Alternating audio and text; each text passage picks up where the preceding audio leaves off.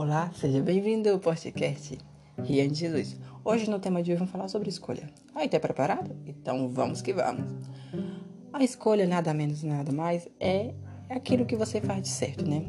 Deixar o errado para trás e ir em frente com o certo.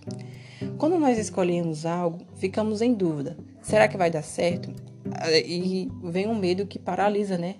E quando nós escolhemos certo, ficamos felizes, né? Que vem até o sistema de recompensa, né? Do nosso cérebro.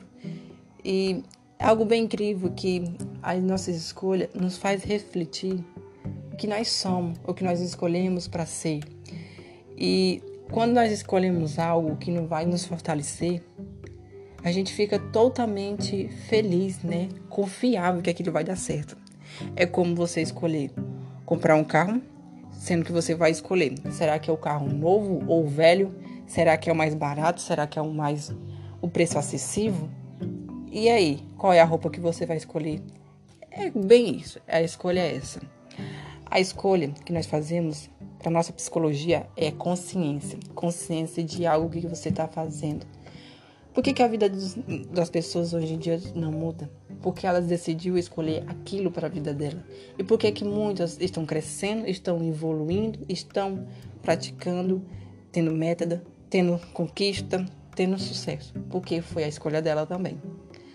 E quando nós escolhemos o que nos faz fortalecer, o que nos faz crescer, automaticamente vamos ser felizes naquilo.